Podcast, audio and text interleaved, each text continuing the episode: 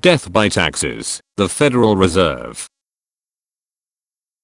In the first two installments of the Death by Taxes series we discussed the history, motivation and reasoning for adopting an income tax and its ramifications for both consumers and entrepreneurs. In this third installment we will discover cui bono, or who benefits the most from the income tax. The truth is far from what most people have been led to believe. Like most legislation, what is sold to the public may not always be realized once a bill or amendment is passed.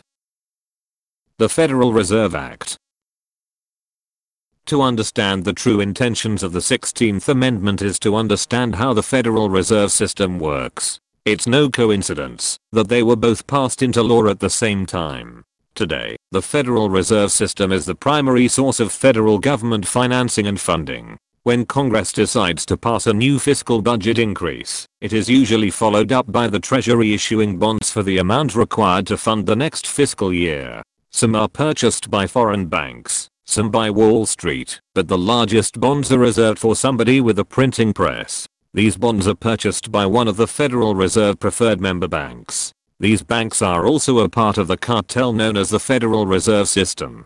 The bond is then sold to the Fed at a commission at which the required amount of new currency is created out of nothing by way of an accounting entry into the reserves of the member bank. In the name of remaining independent, the Fed is not allowed, by its charter, to directly purchase bonds from the treasury. After all, the preferred too big to fail banks need to make their little bit of side money too.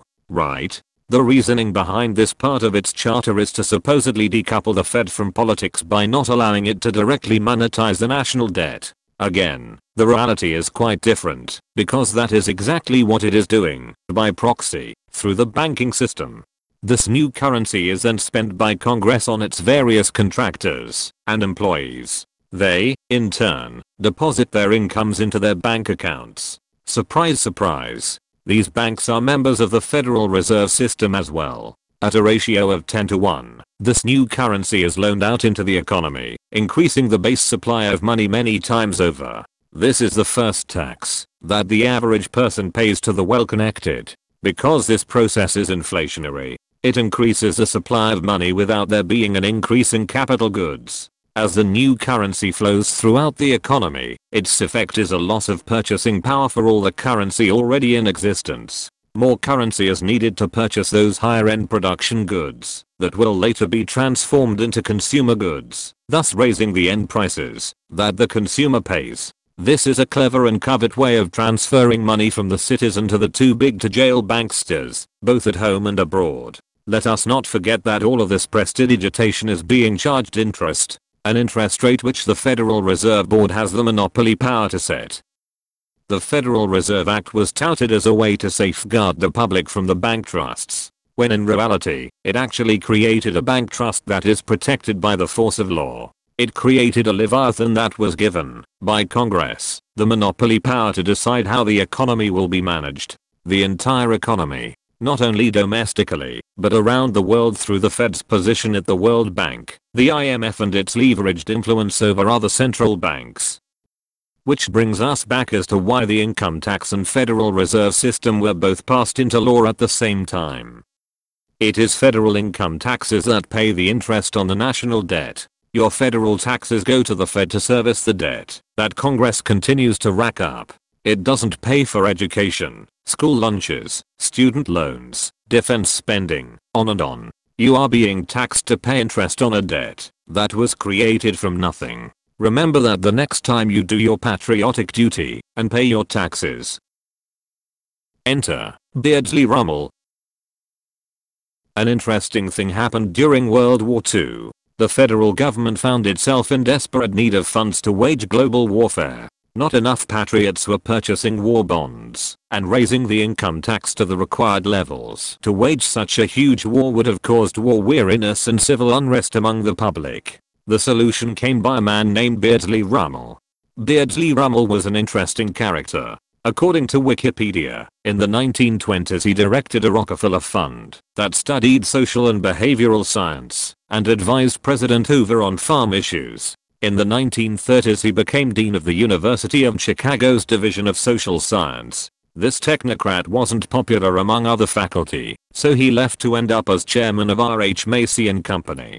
During this time he served as a director of the New York Federal Reserve Bank and became its chairman in 1941.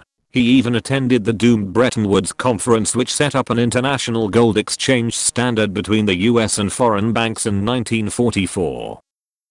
In 1942, he proposed a withholding tax to the US Treasury this pay-as-you-go system would not collect the taxes for the previous year as usual. Instead of having the public write that yearly tax check, the government would make up the difference in the current year by withholding the required taxes right out of every wage and salary earner's paycheck. No surprise, Congress loved the idea of directly having access to the citizens' earnings and adopted the withholding system the Treasury Department turned to one of its brightest young New Dealer economists to work out the technical aspects of the, new withholding, the Chicago School economist Milton Friedman. In his own words, Friedman said the biggest hurdle was getting the IRS on board. As any bureaucracy, the IRS wasn't interested in trying out something new. They argued that such a withholding would be impractical but Ruml, being the social engineer that he was, assured the government that the public would get used to the idea of having their wages garnished.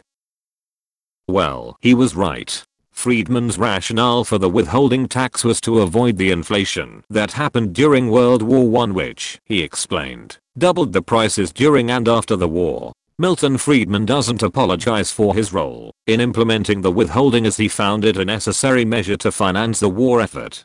In a 1995 interview for Reason magazine he said, quote, I played a significant role, no question about it, in introducing withholding.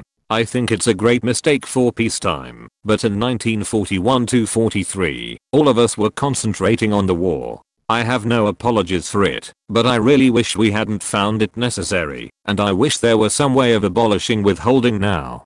End quote. The scheme was so popular with politicians that other countries began implementing the same withholding on their citizens. Now, most of the western world directly garnishes income taxes from workers. No more gold dollars.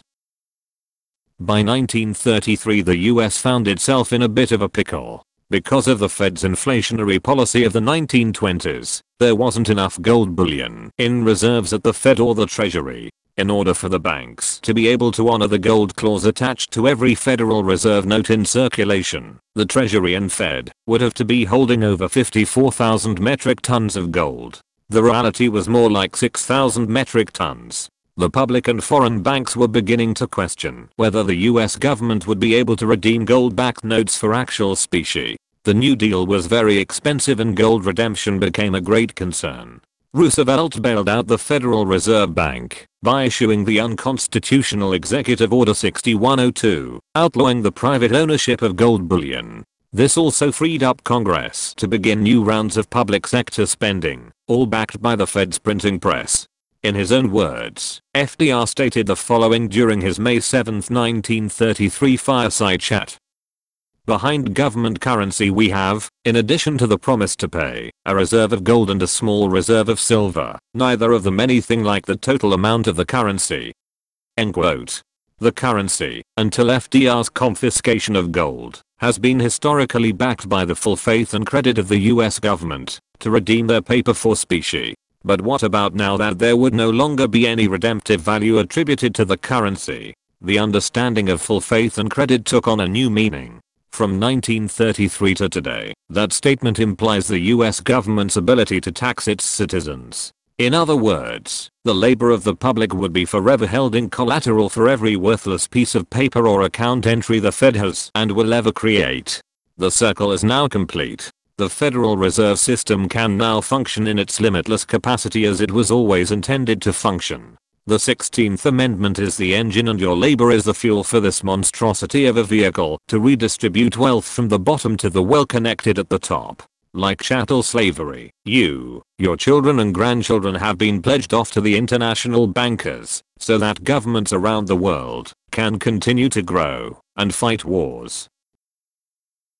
Conclusion we understand that taxing the citizens' earnings, just to pay interest on the debt owed to the Federal Reserve, is an immoral act. We shouldn't forget that taxing the incomes of people through the force of government is in of itself theft and therefore immoral as well. Beardsley Ruml played an important role in much of this in an act of social engineering. In the next and final installment of the Death by Taxes series we will learn a lot more about the social technocrat named Beardsley Ruml. What you may learn will probably surprise you.